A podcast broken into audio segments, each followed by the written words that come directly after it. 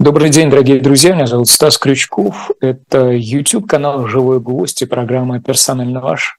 А гостем сегодня станет политик Лев Шлосберг, член Федерального политкомитета партии «Яблок». Он чуть-чуть задерживается, но непременно уже в ближайшие минуты к нам присоединится. А пока свои подписки, э, реплики в чате, комментарии, э, лайки, все это поможет распространению этого видео, а оно как всегда в случае, когда гостем становится Лев Маркович, э, должно быть интересным. Пока о программе этого дня на «Живом гвозде» сегодня много интересных гостей.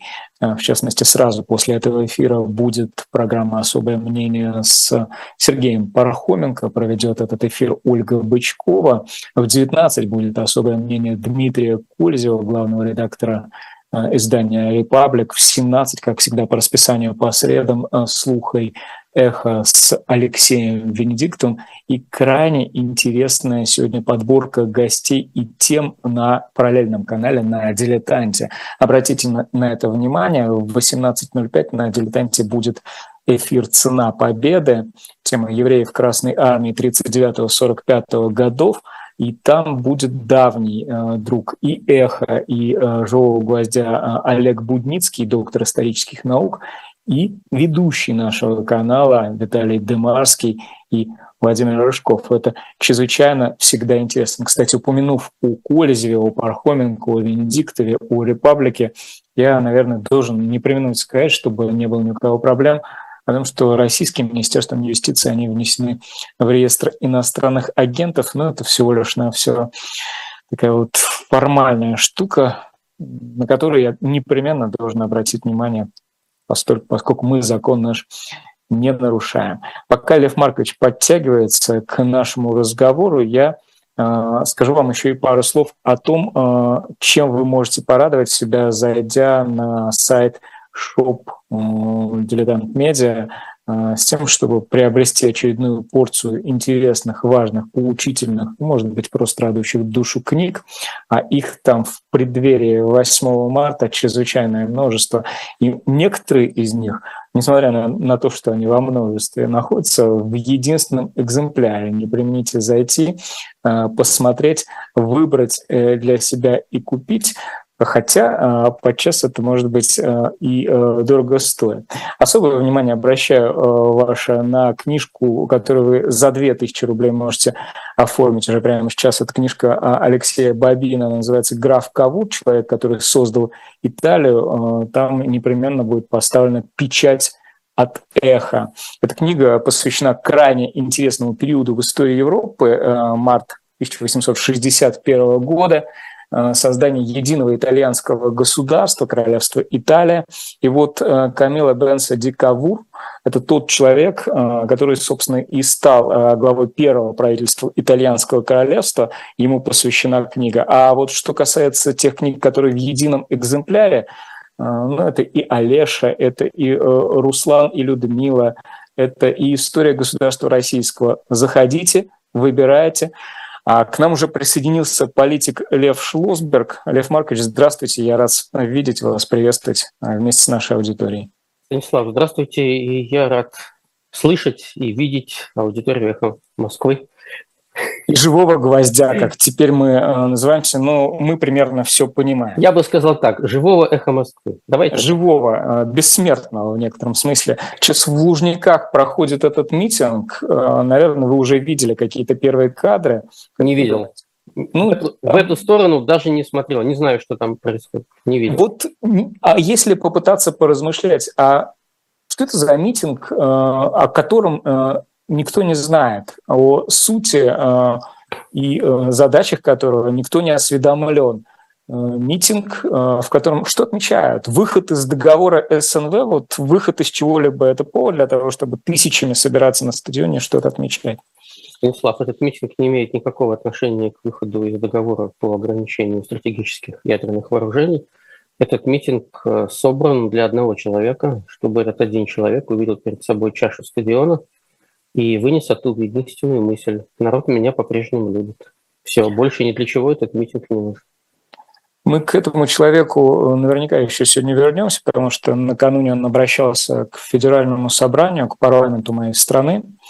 А, тем не менее, а, я, а, мне кажется, с более значимым и весомым на сегодняшний момент начну, потому что в пятницу нас ждет 366-й день, как идет то, что именуется в России специальной военной операцией. По сути, война. У этой войны есть выгода приобретателя, поскольку, слушая накануне Владимира Путина, я коротко для себя резюмировал, что он желает донести вот один простой месседж. Я навсегда с периодическим переутверждением, он сказал, что выборы будут, да, а вас люди, есть окно возможностей присоединиться к моему экспрессу, который мчит в каком-то мне ведомом, а, а может быть не вполне ведомом направлении. Куда нас мчит этот экспресс, собственно, что с выгодоприобретателями? Уже можно говорить о том, что они нарисовались каким-то образом? Давайте завершим с главным выгодоприобретателем, который вчера выступал с посланием городу и миру, не будучи, конечно, папой римским.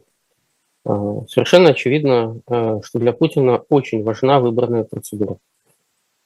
Каждый раз после очередных выборов он а, видит официальные цифры, он им доверяет полностью, он считает их легитимными, честными и это в его понимании и есть присяга общества народа ему, ну, фактически как императору. Но он не хочет быть э, только императором а, как божьим помазанником, а ему исключительно важна электоральная общенародная природа его политической силы. Для него важна легитимность. Он это воспринимает а, очень обостренно. Поэтому мне трудно предположить, что должно произойти в стране для того, чтобы Путин отменил выборы, в первую очередь выборы президента. Ну, понятно, что если отменяются выборы президента, то все остальные выборы проводить вроде как не к лицу. А, поэтому выборы будут сохранены. Особенность э, государства, которое построен Путин, э, заключается в том, э, что для этого государства важнейшим искусством является имитация – важнейшим искусством. Они научились имитировать все. Выборы, политику, судебную систему, права и свободы граждан, институты гражданского общества, настроили общественных палаток, калиток, э, заборчиков, всего чего угодно, загончиков. Вот эта имитация – это стиль этого режима. По-моему, Анаре де Бальзак сказал, что женщина – это стиль, и про Путина можно сказать, как э, Путин – это стиль. Стиль имитации, в который он сам верит. Он верит в эти мифы, он верит в эти химеры, которые создаются всей мощью российского государства. И это его стиль. Поэтому выборы для него важны. Что касается выгодоприобретателей, ну они же все на поверхности. Они все на поверхности. Ведь э, совершенно известно о том, кто во время любых таких трагедий, масштабных трагедий, оказывается выгодоприобретателем. И так примерно последние 10 тысяч лет, я хочу вам сказать. Это даже не история 20 века, это вся мировая история. Выгодоприобретателем являются политики, которые строят свое величие на этих катастрофах. Выгодоприобретателем, несомненно, является военно ориентированный бизнес, то, что сейчас называют военно-промышленным комплексом. И безусловными выгодоприобретателями являются пропагандистами. Пропагандисты, потому что никогда, ни в какие предшествующие времена в постсоветской России, ну мы давно уже живем не в постсоветской, а в путинской России, но если посмотреть на нашу историю, начиная с э, послесоветской эпохи, с 1991 года, никогда российское государство и аффилированный с ним бизнес не вкладывали столько денег в пропаганду. Понимаете, этим людям а, они уже не знают, что выбирать на еду. Бобров, не бобров, черную икру, красную икру. В них уже не лезет, они уже трескаются. Столько вкладывается денег. Вот три главных выгодоприобретателя этого кошмара. Лев Маркович, но э, я вот в этом утвердившемся стиле э, не вижу э, никакой выгоды для собственного народа. Хотя Путин... А кто вам сказал, что эта выгода должна быть? Ну, вы же, вы же говорите о том, что эта процедура переутверждения в виде выборов предполагает присягу народа, вы сказали. А вот с присягой народу э, не заладилось совсем в русской истории? Смотрите, присяга народу, присяга народа – это выборы в осажденной крепости. Но это же совершенно прекрасная процедура. Уважаемый народ, вот наш гарнизон.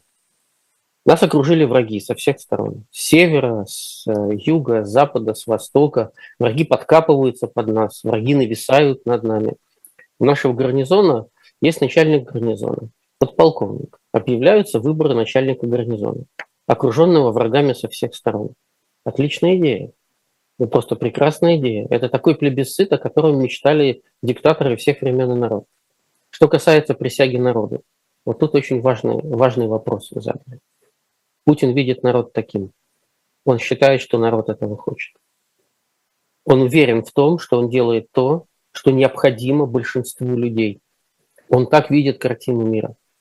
Вообще, э, если бы существовала возможность техническая, мистическая попасть в голову Путина и увидеть, как он видит окружающее человечество. Вот оказаться у него внутри, посмотреть на его картину истории. Он это постоянно озвучивает, но мы это видим со стороны, где-то хватаемся за голову, где-то многие уже научились смеяться. А я все никак не могу научиться смеяться, потому что для меня все, что происходит, это ужас. И если, если мы хотим понять все корни происходящей сейчас трагедии, это понять э, интеллектом, понять, чтобы разобраться и в том, что уже произошло, и в том, что, несомненно, последует. Потому что мы не достигли еще ни пика, ну, как полагают некоторые, ни дна, как полагают другие. Для этого нужно попасть внутрь Путина. И это, это, это, это нетривиальная задача, потому что мы живем в эпоху, когда цвета меняются местами. Белое и черное, нормальность и ненормальность, естественность и неестественность. Ведь Путин все, что он видит и как он оценивает, он считает естественным. Все, что он делает, он считает правильным, более того, единственно возможным. Вот у меня были определенные ожидания от вчерашнего выступления. Я должен признаться, что я не смотрел послание Путина в прямом эфире в режиме реального времени никогда. Я открывал сайт, если мне нужно было что-то посмотреть, а политику надо знать, о чем говорит глава государства. Читал текст, на это уходило 15-20 минут, и этого было достаточно. Вчера впервые в жизни я слушал послание в прямом эфире, потому что я понимал, что могут быть разные сценарии. Внутри себя я понимал, что не будет ничего фатального, потому что ничто не позволяет сейчас Путину совершать действия, которые пошатнут его политическую устойчивость. Путин популист. Он самый успешный политик-популист, в истории постсоветской России. Он такой же популист, как Сталин. Он хочет делать то, что нравится людям. И как только у него возникают малейшие сомнения, что любые его действия могут быть отторгнуты значительной частью общества, он начинает переключаться. Вообще, вчерашнее послание было похоже на своего рода бутерброд. А, вот большая социальная начинка. Там были настолько конкретные вещи, я скажу так, много из того, что сказал Путин, не должен говорить даже премьер-министр. Для этого достаточно отраслевого министра, министра образования, министра высшей школы, министра здравоохранения, министра экономики и так далее. Это уровень министра, потому что это ведомственная, отраслевая информация. И при этом Путин об этом говорил много, потому что со всех сторон в это послание стекались ручейки, и каждое ведомство, будучи лоббистом, вносило туда свой кусочек. От Путина зависело во что эту начинку завернуть. И совершенно очевидно, что Путину принадлежат начало послания, он его вычитывал и точно правил, и финал послания. Кто, кроме Путина, мог сказать о том, что выборы будут, в том числе выборы президента? Кто мог ему написать, Владимир Владимирович, вы тут на выборы должны пойти. Не пропустите 27 марта 2024 года, не забудьте, не забудьте. Это только он мог вписать. Только он мог принять решение по приостановке участия России в договоре СНВ. Никто больше. То есть путинские куски в этом послании, они видны.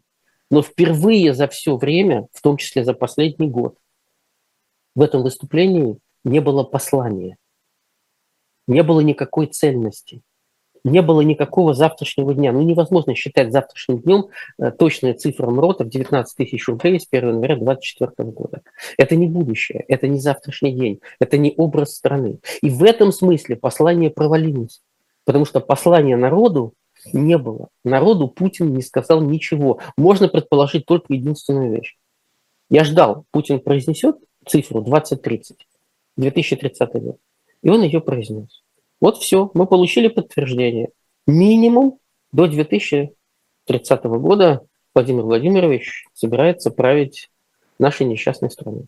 Лев Маркович, к некоторым из пунктов этого выступления, этой речи президентской, да, мы еще вернемся, но пока хотел бы э, задать вам вопрос, а почему был выбран этот срединный сценарий, как вы его назвали, не фатальный, и предполагалось ли или предполагалось ли бы э, какое-либо послание в случае, если э, сценарий был бы избран иным, если бы он был более радикальный или ну, что странно в нынешних условиях, но я всегда надеюсь на лучший какой-то пацифистский, если бы он сказал, мы сворачиваем все это.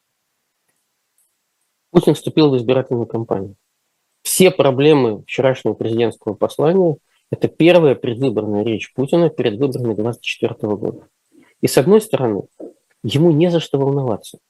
В той государственной системе, политической системе, избирательной системе, которую он создал, он не может проиграть.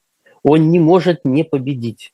Он может вообще ничего не делать. Система принесет ему президентскую медаль на блюдечке с голубой каемочкой, даже если он в это время будет Шойгу в палатке жить в тайгу. В тайге. Так, так устроена система.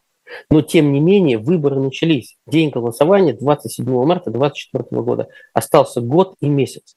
И именно вот эти электоральные цепи, они не позволили Путину приплыть к какому-то берегу. Он же знал о том, что Байден поедет э, не только в Варшаву, но в Киев. Их же предупредили, чтобы не было каких-то глупостей. Их предупредили, они сказали, окей, пусть старина Байден съездит. И Байден триумфально съездил э, в Киев, э, после этого вернулся в Варшаву, выступил там с своей президентской речью, которая также ознаменовала начало президентской кампании в США – Понимаете, в чем, в чем ужас ситуации? Политики а, делятся на две части. Вот если очень грубо, я не беру политиков-статистов, я беру политиков, а, которые принимают решения, на которых зависит жизни миллионов, сотен миллионов, сейчас миллиардов людей. Первый тип политика – это политик, действующий таким образом, чтобы за него проголосовали. Путин такой политик, и Джозеф Байден точно такой политик. Уж в США чрезвычайно опасно кандидату в президенты и действующему президенту сделать что-то, что не совпадает с ожиданиями его избирателя. Это тут же приведет э, к проблемам. А второй тип политиков – это те, кто видит происходящее реально, оценивает его реально и работает на будущее, то есть понимает, куда нужно прийти. Вот самая, самая огромная дыра во вчерашнем послании, я, я ждал, что он скажет что-то, даже я, при том, что я уже в политике свыше 30 лет, даже я ожидал, что он скажет что-то об образе путинской России. Но если ты идешь на выборы в 2024 году, и у тебя впереди 6 лет всевластного, бесконтрольного, а, безнаказанного правления, ну скажи хоть несколько предложений о том, какой она будет, путинская Россия 2024-2030. И ни слова. Ни слова об этом не было сказано. Поэтому, на мой взгляд, а, вчерашнее послание показало, а, что Путин а, расслабился, расслабился в политическом плане. Он понимает, что власть у него в руках. Что бы он ни делал, он эту власть держит, потому что ей некуда убегать ей некому убегать этой власти. Все, эта власть у него в клетке. Под вот таким амбарным замком. И делать что-то для того, чтобы достичь очередной цели, ему не нужно, потому что все сделано. До тех пор, пока он будет хотеть быть президентом, система будет сохранять его президентом. И у него ушла свежесть, у него ушло вдохновение. Даже когда он говорил о представлении членства России в СНВ-3, что на самом деле фундаментальная новость, единственная, принципиально важная новость вчерашнего послания, а он говорил об этом без огонька. Да, у него это было припасено на финал, он знал, что он этим разбудит слушателей по всему миру, ну, сказал, что-то добавил от себя. Там явно было видно, те, кто э, смотрит за сайтом Кремлин.ру, сайтом президента, там выступление Путина появлялось частями. Там несколько страничек, потом следующий, несколько, потом следующий. У тех, кто сидит на сайте, есть текст, который у Путина лежит перед собой. Но Путин любит импровизировать. Там же было много фраз, где слова перепутаны местами, где было видно, что он досказывает себя, и в тексте этого нет. Это видно по выступлению. И вот они слушают его, вносят в текст то, что не было в тексте, то, что сказал Путин, и после этого это выкладывается на сайте с каким-то лагом. Лаг достаточно большой, до часа. До часа. Так вот, то, что вчера произошло, показывает, что генерального редактора, стратегического редактора, которым является только Путин, никто кроме него не может этим редактором быть. У этого послания нет. Ему принесли кучу блага всего, Этих надо накормить, этих надо. Этих надо ободрить, этих надо. Этим надо пообещать морковку. Надо этим, этим, этим, этим. Так, а в чем же послание? Ну как, послание в том, что мы продолжаем. А куда мы идем? Главный вопрос. Куда мы идем? Об этом ни слова. У него нет ответа. У него нет ответа на этот вопрос. В этом смысле я, я читал очень много откликов. Вчера все ленты были заполнены в основном абсолютно критические и даже уничижительные замечания о послании, типа вот мы-то ждали от него, а он чижика съел. А все на самом деле очень серьезно. Вчерашнее послание показало вот со всей очевидностью, что у Путина нет будущего страны. Даже вот в таком системном выступлении за год до президентских выборов он не нарисовал свою Россию для страны. Вот все. Это тупик. Это тупик говорите то, что вчера произошло, а ну, действительно произошло ли что-то вчера, коль скоро он ничего не нарисовал? Произошло. Что? Произошло. Он пуст. СНВ-3 – это единственное, него, на что… У него, у него нет идей для развития страны. Он пустой.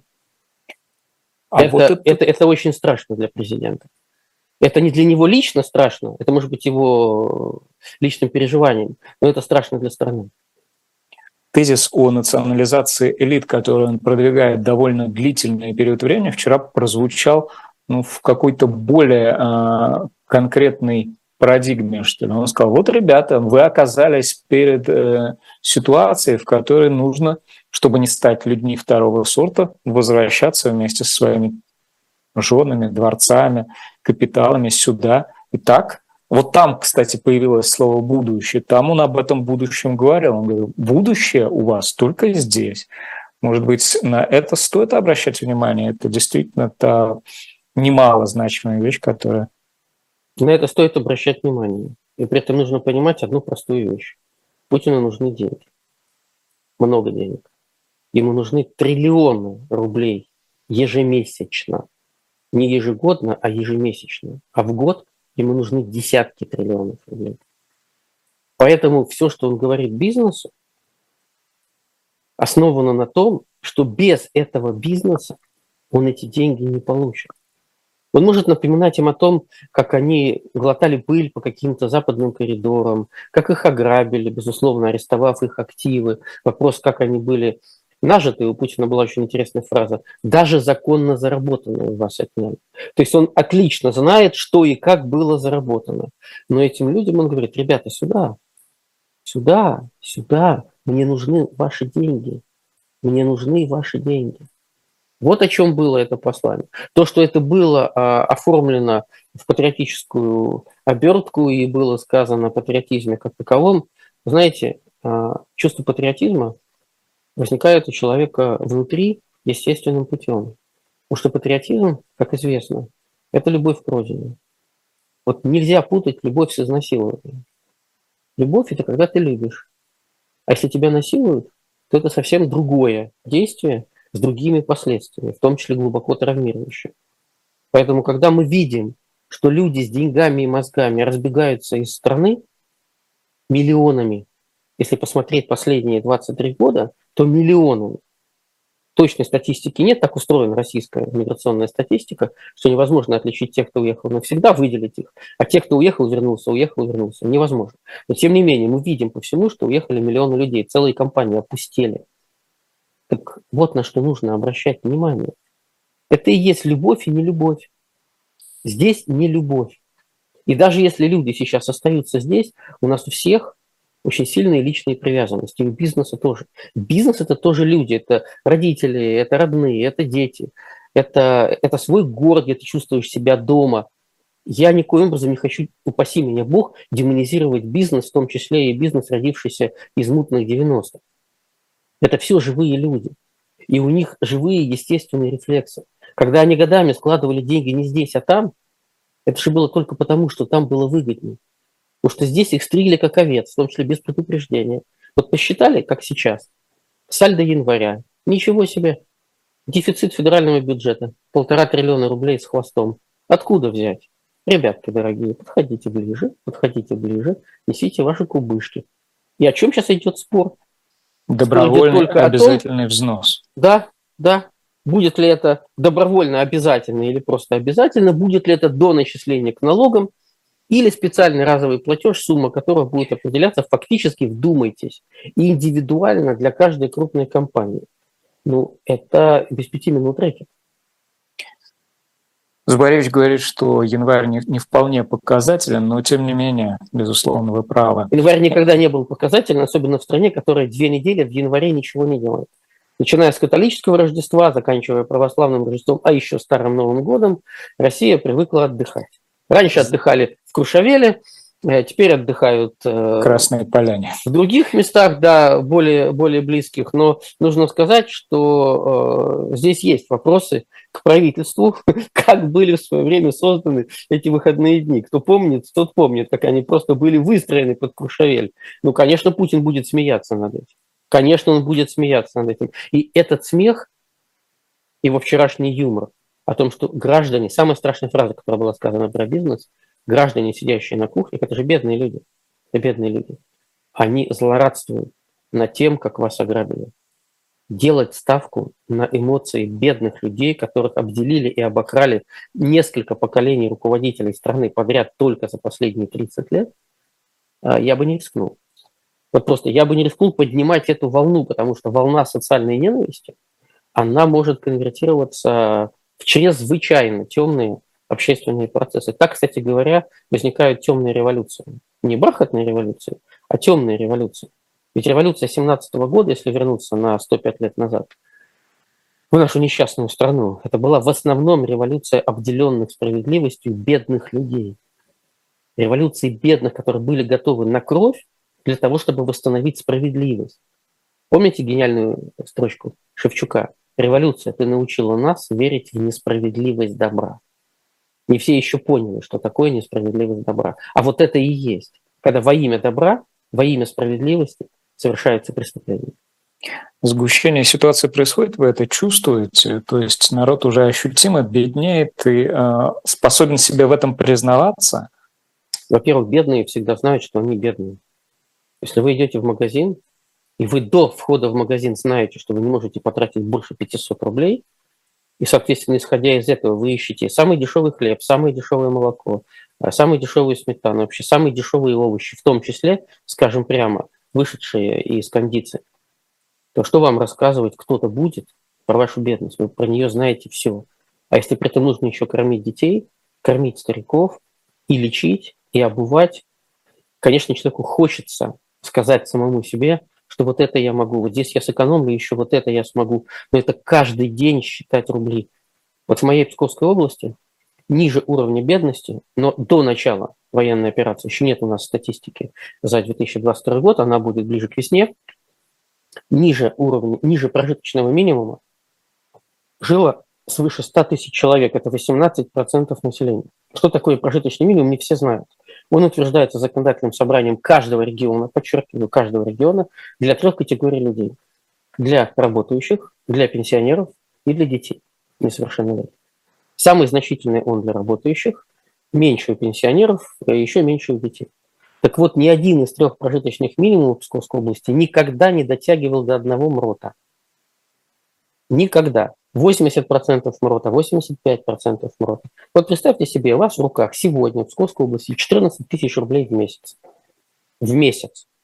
Живите. Живите. Поэтому, а, когда человек бедный, он про себя знает.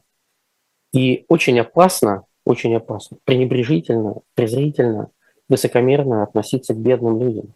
Среди них очень много работников бюджетной сферы, которым вроде по дорожной карте Путина еще, прости господи, 2012 года должны платить э, от средней зарплаты в экономике региона, а учитывая, что их, чтобы сэкономить этот денежный фонд, фонд зарплаты, принимают на полставки, на треть ставки, на четверть ставки. Я знаю случаи, на 10% ставки работают люди.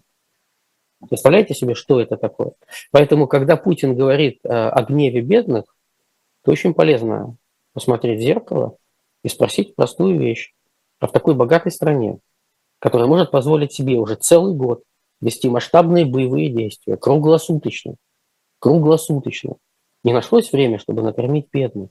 Вот они, вот эти, вот эти граждане, вот эти люди. Если мы самая богатая страна, вообще Россия занимает официально девятое место в мире по внутреннему валовому продукту в мировой доле, но как минимум мы в десятке.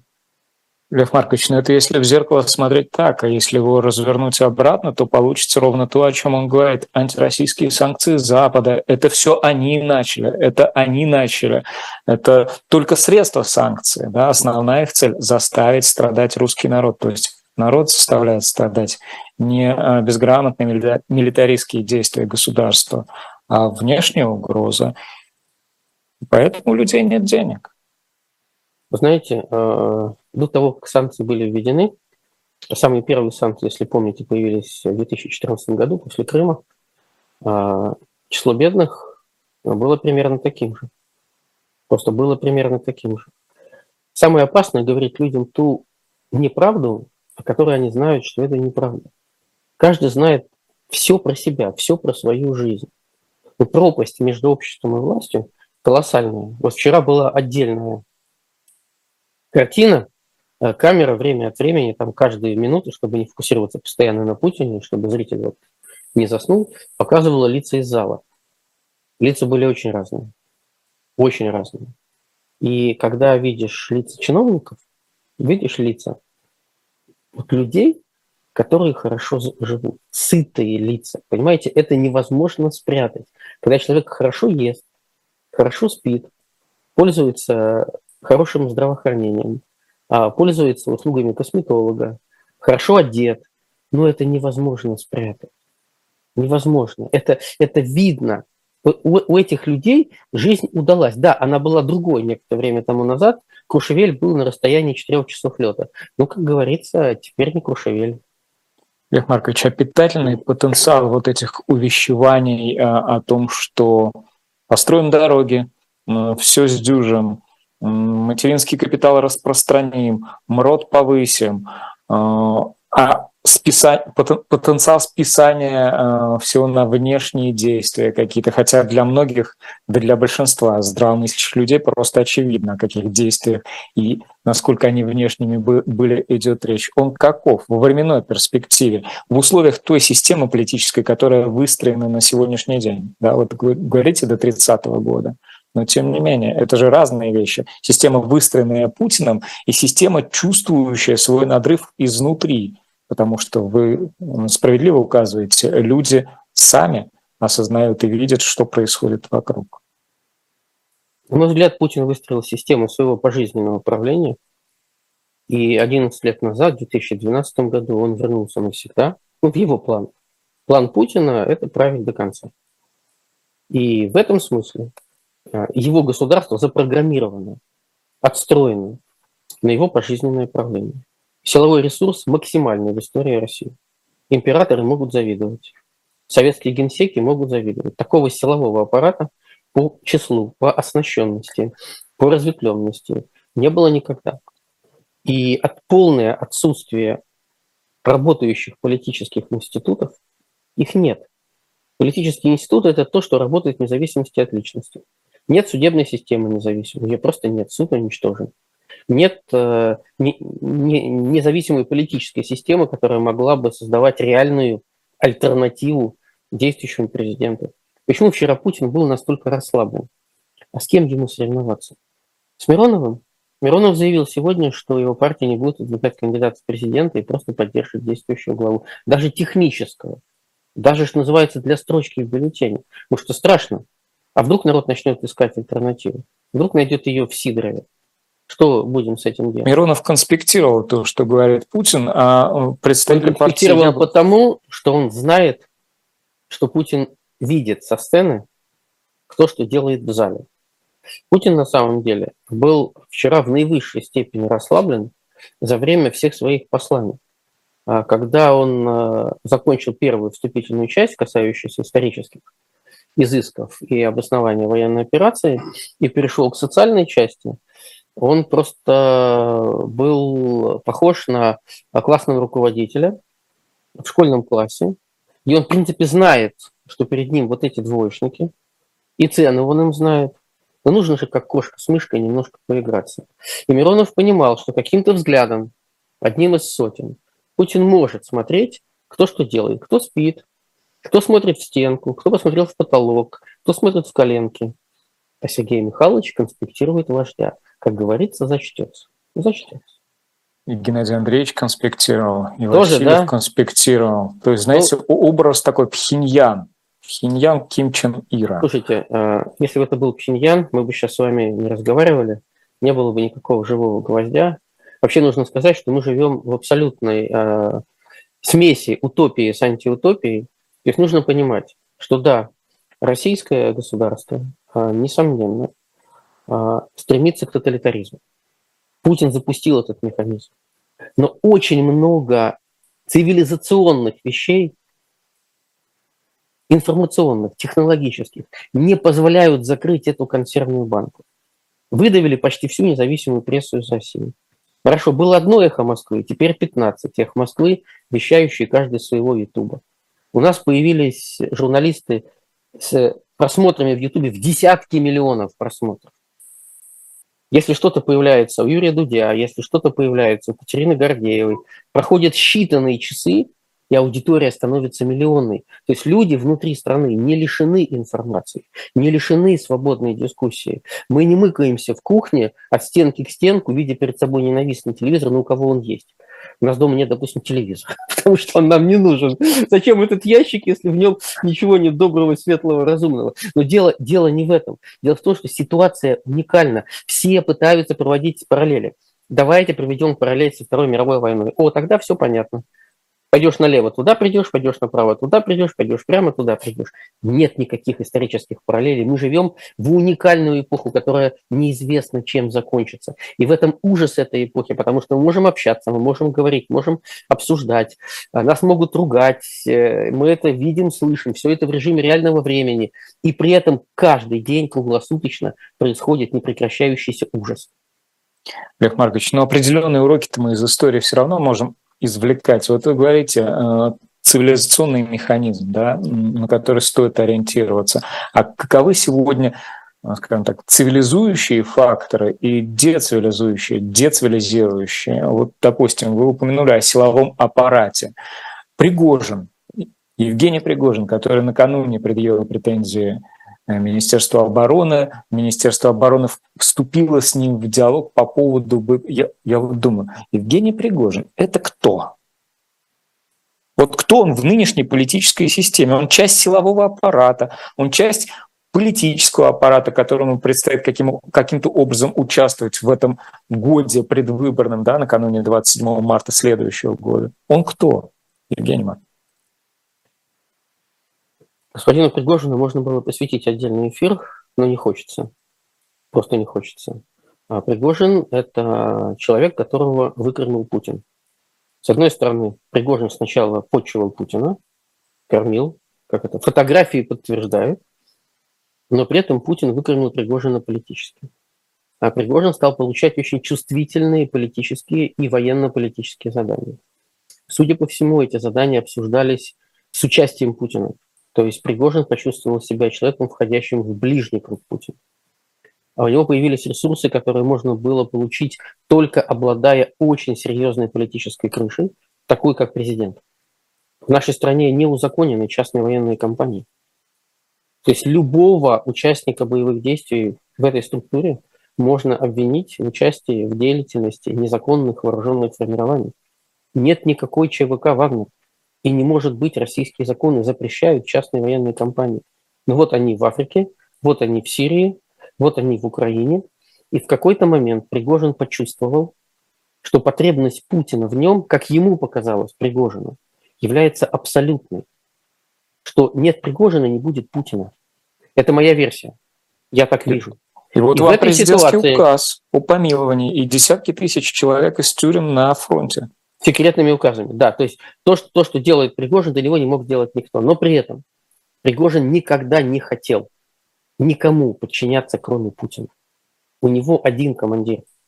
Он не хочет подчиняться никому, кроме Путина. И в этой ситуации он увидел окно возможностей в том, чтобы заставить государственную машину, в том числе консервативную, выстроенную по вертикали, единоначалие, другого не может быть, машину Министерства обороны поставить себе на службу. И здесь он ошибся. Сломать Что? единоначалие Министерства обороны невозможно, потому что все воинские уставы – это отношения командиров и подчиненных.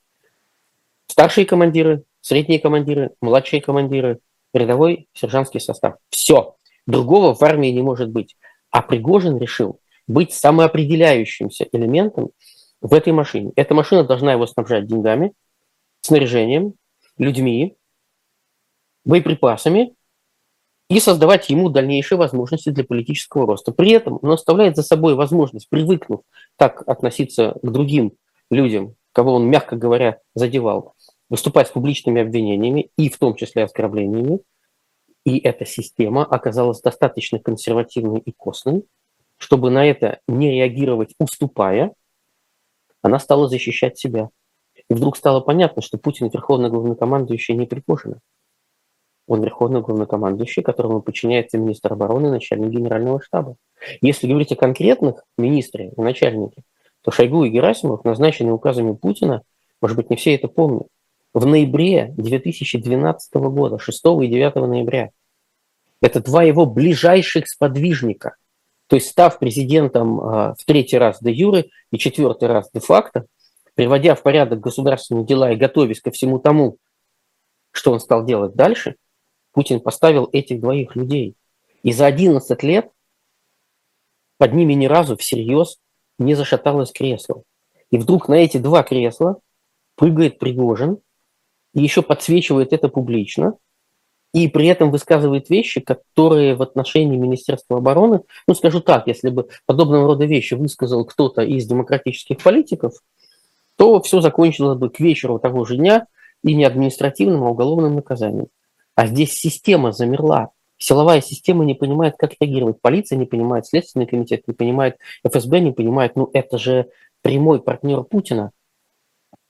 И получилась ситуация, при которой в планы Пригожина, судя по всему, входила политическая конвертация своей экономической и военной мощи, которую на самом деле накопил серьезный. У него самолеты, у него самолеты, у него ракеты. Это, это частная армия, которой нет равных. У Кадырова другое. У него все государственное, просто подчиняется Кадырову, а не Москве. А у этого все было фактически свое. И постепенно стала появляться правда что вот э, Пригожин это только лицо компании, что он военными действиями не руководит, и что он отвечает за ее общественные связи, ничего себе общественные связи. А можно вспомнить еще некоторые предшествующие вещи из истории Пригожина, то, что было связано со странными событиями внезапно умиравших людей. Это же не забыто, это все опубликовано в большом количестве СМИ. Поэтому, на мой взгляд, сейчас система готовится к 2024 году. И Пригожин в этой системе пост Путина, Путина пост Путина, искал себе место, в том числе с легализацией своего политического положения. То есть это, по сути, заявка на, условно говоря, парламентские выборы 2026 года. И вдруг стало ясно, что система не хочет его пускать. Порученец Путина, пожалуйста. Лицо, которое может пробить указы о помиловании людей, совершивших тяжкие преступления с особой жестокостью и цинизмом, включая убийство, пожалуйста, потому что это прямая связь, прямая коммуникация. Это не институт, это казус. Пригожин – это казус. И он решил стать институтом, он решил войти в государственную систему. И выяснил, что даже при Путине эта государственная система не хочет его принимать внутрь, потому что он не желает жить по законам и правилам этой системы. Вот то, Хорошо. что мы видим сейчас перед собой. Хорошо, вы говорите, Пригожин пытался э, из самоопределяющегося элемента системы стать частью. Эта система не вышла. Есть несколько... Пока не вышла. Пока, Пока не вышло. Пока не вышло. Вот, допустим, Алексей Навальный да, представил свою политическую платформу 15 тезисов. Тоже попытка э, из самоопределяющегося элемента стать не знаю, насколько это возможно, находясь в тюрьме, в тех условиях, в которых он находится, э, этим элементом стать. Явлинский представляет свою статью, в которой говорит, прекратите, остановите. Много можно перечислять, да, э, тех, у кого есть голос, и этот голос может быть донесен, но много настолько, что хватит, пожалуй, что пальцев э, двух рук. Но тем не менее, эта система, она в целом э, внутри себя и для самой себя, она функциональна, она может обеспечивать свое самовоспроизводство вот в таком режиме, постоянно отбрасывая как чешую, казалось бы, собственные части, а с другой стороны, э, части, в которых она испытывает потребность, потому что не испытывать потребность там, в парамилитаристских образованиях, при той логике, которую она транслирует, или в независимых Э, политиках, сажая она не может, она разваливается, она перестает быть системой, она утрачивает вот эту связь между элементами. Станислав, получилось несколько вопросов сразу, я постараюсь распутать эту косичку. Первое. Эта система ориентирована на сохранение власти. Не на изменение власти, а на сохранение власти. И это власть Путина. Эта система четко ориентирована на одного человека, на одного смертного человека. Путин стал институтом. То есть в Российской Федерации появился политический институт Владимир Владимирович Путин. Не президент Российской Федерации, а Владимир Владимирович Путин. Путин стал институт. Когда физическое лицо, будем говорить языком закона, становится институтом, то это означает то, что других институтов не может быть. Потому что задача институтов работать вне зависимости от персоны. А если персона становится институтом, то институты утрачивают смысл. Вся российская система государственной власти сегодня работает на максимально длительное продление монополии Путина. У нее нет других задач. Соответственно, она втягивает себя и впитывает все то, что работает на эту монополию, и отторгает все то, что не работает на эту монополию. Ставить э, в один ряд, в одну повестку Пригожина, Навального и Явлинского нельзя. Пригожин пытается, считая себя адептом системы, бойцом системы, боевиком системы, быть признанным этой системой. Он получил Героя России. При той его биографии, которая была предшествующая, связанная с лишением свободы, за преступления, после которых трудно представить себе, что человек становится Героем России, он получил.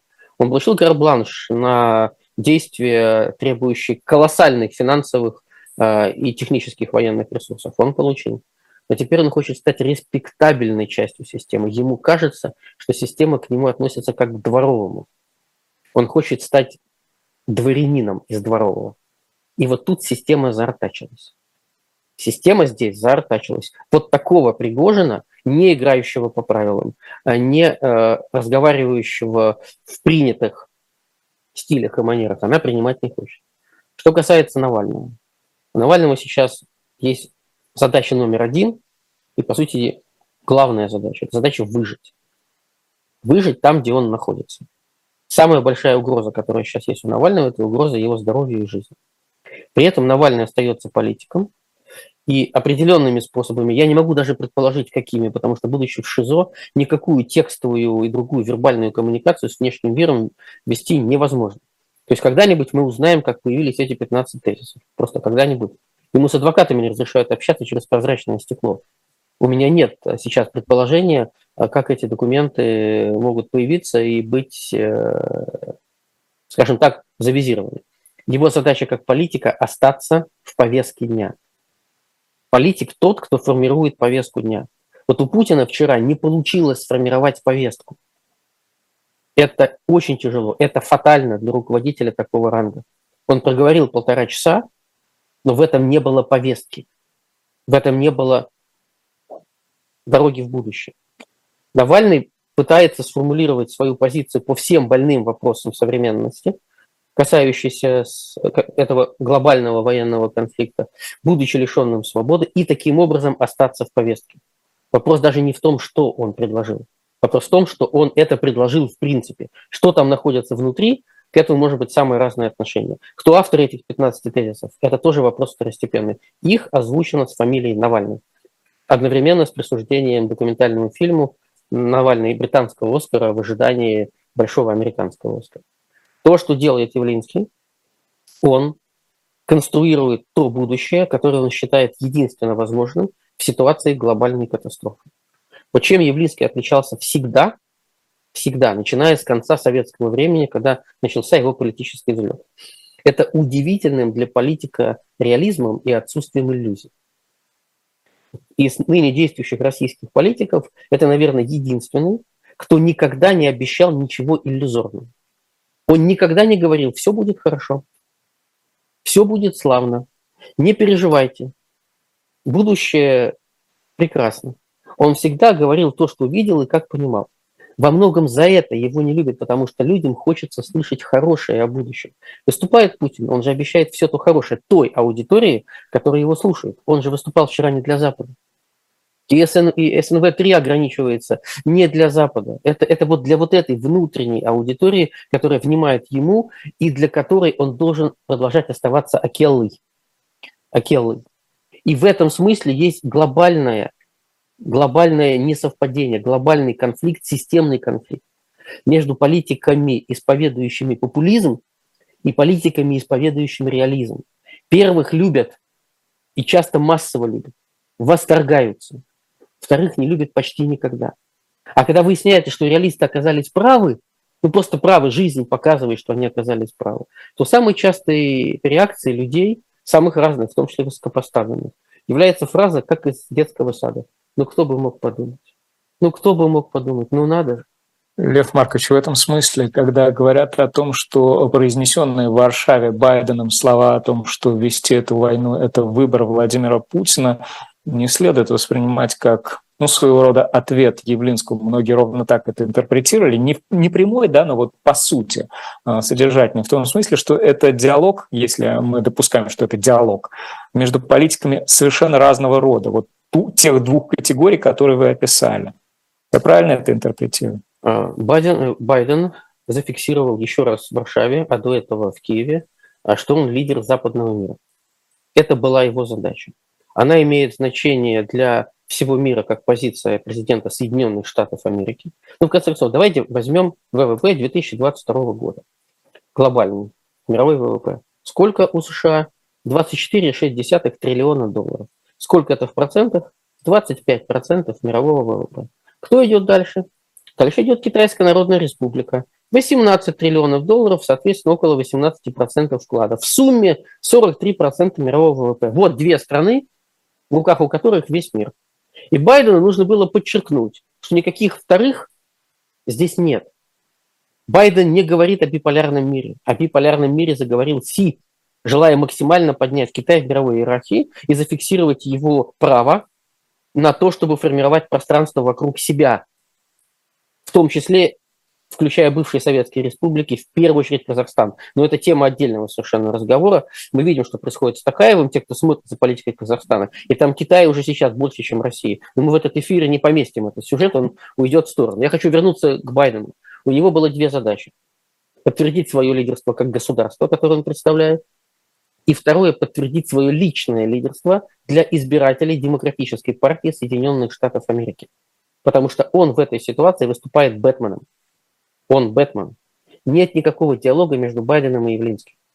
Это не ответ Явлинскому на предложение найти выход из тупика без крови и найти дорожную карту к миру не через кровь.